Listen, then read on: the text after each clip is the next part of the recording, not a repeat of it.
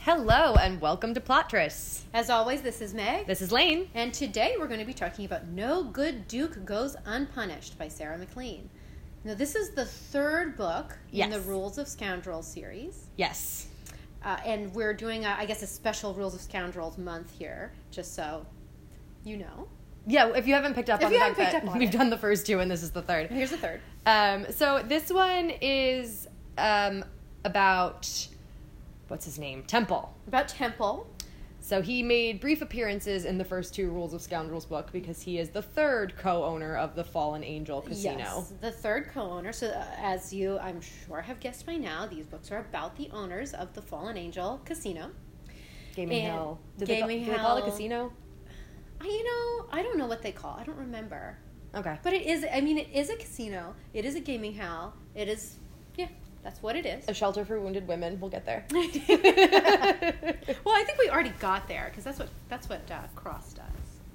oh yeah, I guess he. Which, so we, you guys know, you already know that. that Okay. Cross, Cross takes care of all the women. yes. But what does Temple do? Temple is the fighter. So apparently, when they started this casino, they needed someone with social connections, which we will get to in the next book. Yes. They needed someone who was an expert on gaming, Which is Chase. somebody who's got the books in order, which was Cross, Cross. and somebody as the enforcer, and Which that's is Temple. Temple. And so not only is he like a traditional bouncer figure, but they have a deal that if anyone wants to have their debts forgiven at the Angel, they can face Temple in the ring. But Yeah, and- Temple is undefeated. Yeah, and if Temple loses, then his opponent it gets all his money back, everything, Yep. or whatever he used as collateral, because it's not always money. Sometimes it's information, Yeah, but that's collateral for entrance, not for gambling. that's true. So that's how they've gotten all these secrets of everyone in society. So uh, let's get right to it. All right, so as usual, the book jacket, a rogue ruined. He is the killer duke, accused of murdering Mara Lowe on the eve of her wedding. With no memory of that fateful night, Temple has reigned over the darkest of London's corners for 12 years, wealthy and powerful, but beyond redemption. Until one night, Mara resurfaces, offering the one thing he's dreamed of absolution. A lady returned. Mara planned never to return to the world from which she'd run, but when her brother falls deep into debt at Temple's exclusive casino, she has no choice but to offer Temple a trade that ends in her returning to society and proving to the world what only she knows that he is no killer. A scandal revealed. It's a fine trade until Temple realizes that the lady and her past are more than they seem.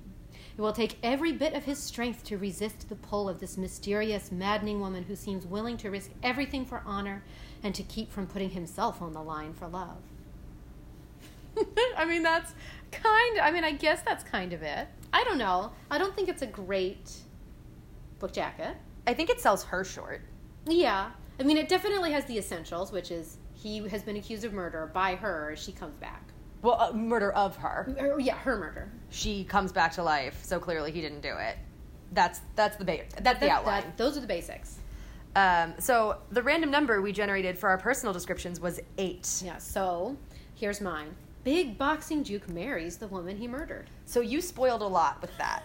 what can I say? Look, it, no, I did not. I spoiled like nothing with that. Did you read the book jacket? Did you think they weren't going to get married at the end?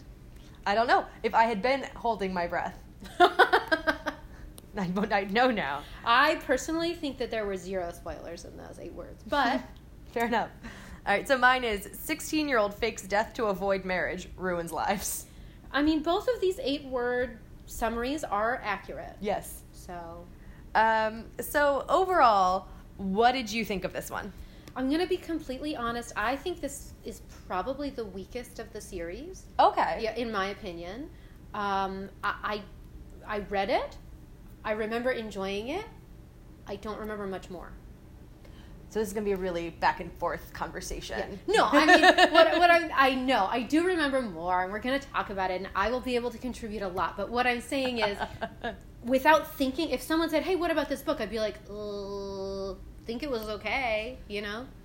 I think for me the anchor that drives the story this this connection they had in the past on the night that Mm-hmm. he believes he killed her is really weak Yeah. and her reasoning for handling it the way she did is really weak. So it Yeah. prevents it from being all that romantic for me. Yeah. because I'm just I don't buy the entire setup. I mean, that's. I guess that maybe that's my issue too. Is yeah, I, I don't really get why either of them acted the way they did. Yes. You know what I mean? Like like neither of them. There's the situation. So okay, so sh- so basically she she's going to get married to his father. Yes. And the day before the wedding, she lures him into a an inn, an inn chamber, eh, with like the promise of sex. No, I don't think it's an inn. I think it's the house. That, it's her room. oh, for I don't know why I thought Because it the was an maid comes in inn. and says, "This is the I guess Duchess's so. room." Yeah. I guess.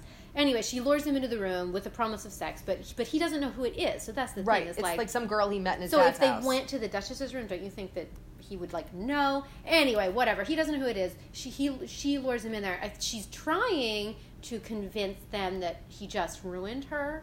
right. She also didn't know that he was her, going to be her stepson, so she didn't know who he was, and he didn't know who, who she was either. So he lures her in. She's gonna like somehow convince them that she never had the intention of of faking her death, uh, but what she did want to do was fake her ruination and then her disappearance Right. right? And so, in the tradition of many a fine romance novel, how do women prove that they've been ruined with blood? Blood. And so she puts like tons of blood in Several the room, pints of pig's blood. like lots, all and lots over of blood, the sheets, all, over, the place, him, all over the room. and runs away. And then later finds out that everyone assumes he killed her. And he was drugged. So And that's he why was he drugged. doesn't know what went on. Yes, he, she drugged him as well. So he wakes up. I guess the drugs worked better than they should have. Yeah, With he, no memory except of this woman on top of him the night before. Mm-hmm. He wakes up and gets caught in this bloody room. and he just assumes that he actually did kill her, and Yeah. then somehow got rid of the body. And then came back and, and, then slept came back in her and blood. Slept in her blood. So like basically the entire thing doesn't make a ton of sense. Right. And even she runs away, gets, like, first of all, she was real into him. He was real into her. Uh-huh. The simple solution here would have just Like just do it. have sex with him and run away. yeah, yeah, Because, Uh, like, here's the other thing. If she had just been ruined, hmm you still think he would have, like, she thinks he's going to have time to get away or whatever. But, like, I don't understand how that achieved anything. I don't Like, really- I- because her family would still Yeah. probably look for her. I don't Like, get it. Well, and the whole thing too is she came. She comes from this terrible, awful, awful family situation where Yeah. her father beats her. So, so Right. speaking of sexual violence, like they're they're not sexual violence, But but, violence violence, against against, women. women. That is in existence in this book, and that is the entire reason she runs away. Also, the reason why she doesn't want to marry the Duke because she just assumes that he's gonna Be like her dad. be like her father. But so Temple spent the last 12 years from the night this Twelve happened. years, guys. Twelve years. Just like self flagellating and repenting yeah, for. feeling bad for killing someone that he didn't, you know, can't be hundred percent sure that he actually killed, but But he's like willing to believe he did. yeah, And so his whole thing he is can't be sure he didn't. he won't face her brother in the ring Yeah. to get his de- brother's debts forgiven Right. because he like doesn't feel like he should. He doesn't. Yeah, he doesn't feel. Yeah. So one night basically it turns out spoiler alert the brother didn't just gamble away his own money, he'd also gambled away hers and she's now running an orphanage. Mm-hmm. She's running an because orphanage. You have to be that altruistic. Yeah, in London. I mean, that's the thing too. Like, if you're gonna fake your own death, why come live in London? But Whatever. whatever. I don't know. I don't know. At one point, apparently, she was in Minerva House, which is from the last series Sarah McLean did. So these Yeah. are all independent series, but Sarah McLean does something to tie them all Yeah. together. Yeah. So anyway, she was there. So basically, quality of the book. It's not poorly written. It just doesn't make like internal logical sense. Right, and You so know? inherently, the things that they're justifying to each other about their relationship. I mean, he clearly resents her Yeah. for leaving him to hang all these years. yeah. Yes. And she feels complicated toward him for reasons. Yeah, I mean, she feels guilty for having done it, but she explicitly says, "If I had to do it again, I would." until the end, when she does Well, say she wished she'd found another way. Right, right. But she still is like, wh- and here's the thing: she was what, sixteen? Yes. So she was young and really stupid. So there are certain aspects that I could definitely see happening. So she was really young and really dumb, and like this is the only way she could figure out to get out of the situation. Okay, That much I get. She's not that young and dumb anymore. Like, there could have been many a time. She could have written a letter to the newspaper and said, I'm Marlo, I'm still alive. Like, there are a lot of things she could have done, Right. but she didn't.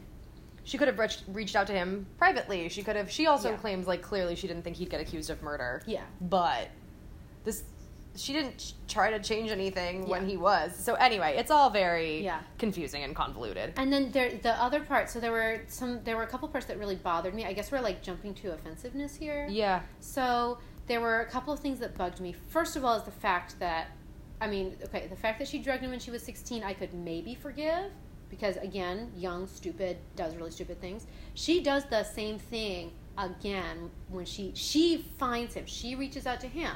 Right. She's explaining her. So the trade is going to be she's going to come out and publicly exonerate him Yes. if he forgives her brother's debts. Right. Like that's the one to one. and she drugs him.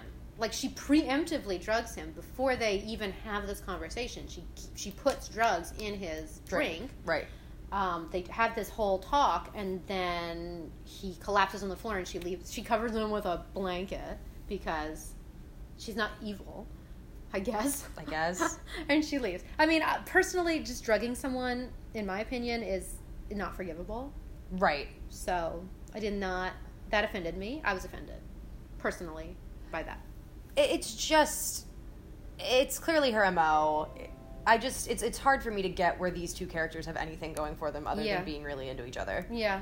um but so the best part about this book i think you kind of start to see behind the curtain of the fallen angel the Yeah. gambling hell and you see the women's side of it Yeah. and she befriends the madam Yes. and so the madam like leads her back and so she's always in like the women's viewing chambers This is definitely the best part of the book yeah because the the men of the gambling hell don't realize that there are, are women members, yeah and there's an entire so there's this entire section of the hell that is off limits to the men. They don't know about. it's all secret passageways and right, and like secret viewing areas, Wha- and- like one way mirrors. uh, yeah, or two uh, whatever they're called, two way mirrors, Two way glass, one whatever. Way glass. I don't. You can see get it. Mm-hmm. it's the yeah. You know what you know what we're talking about.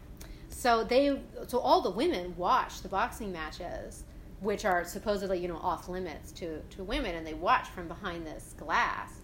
And so, absolutely the best part of the book is she's back there, she's watching, and she gets pissed, and she needs to go out there. So she throws a chair through the window and goes. And climbs through the glass. I mean, it's, it's epic. Definitely the best part of the book. One hundred percent, great. yes, Loved it. It was great. it was super fun, and it all has to do with her brother, who's like really shitty, Her brother's a major jerk. Major jerk. and he only plays so much of a plot. And I kind of appreciated Sarah McLean using this as her device here. Women can't have bank accounts in their own Mm-hmm. name. They couldn't have. So the only reason she's had to maintain her relationship with her brother Right. and give him access to the money, knowing he can't be trusted with it, is Right. no one else knows she's alive, and women can't do any of it in their own name. Right. Yes. This is true.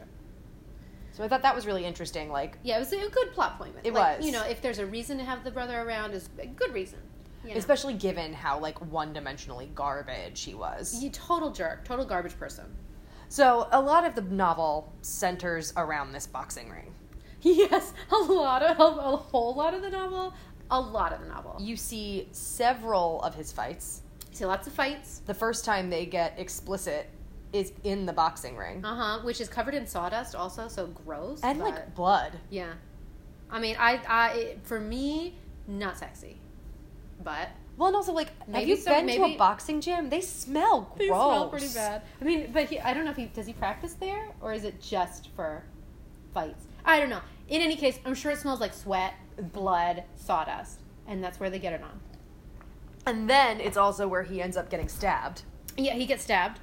And then this is where the novel veers into the hurt comfort trope. Mm-hmm. Yeah, so he gets stabbed, and they have to take him back and um, clean him up and and sew him up and fix him and and then no one she- trusts Mara. They No all one think trusts her, she yeah. and her brother were in on this, and she is the reason he stabbed. Yes, yeah, she, yeah, they, they believe that Mara is the, the the reason he stabbed. And the only person who trusts her is him. So Temple does trust her, and he's like, I don't want her to leave. I want her with me the whole time. And Penelope And and Penelope, Lady Penelope, who's married to Cross. Cross. No. Yes, yes. Sorry, she is married to Cross.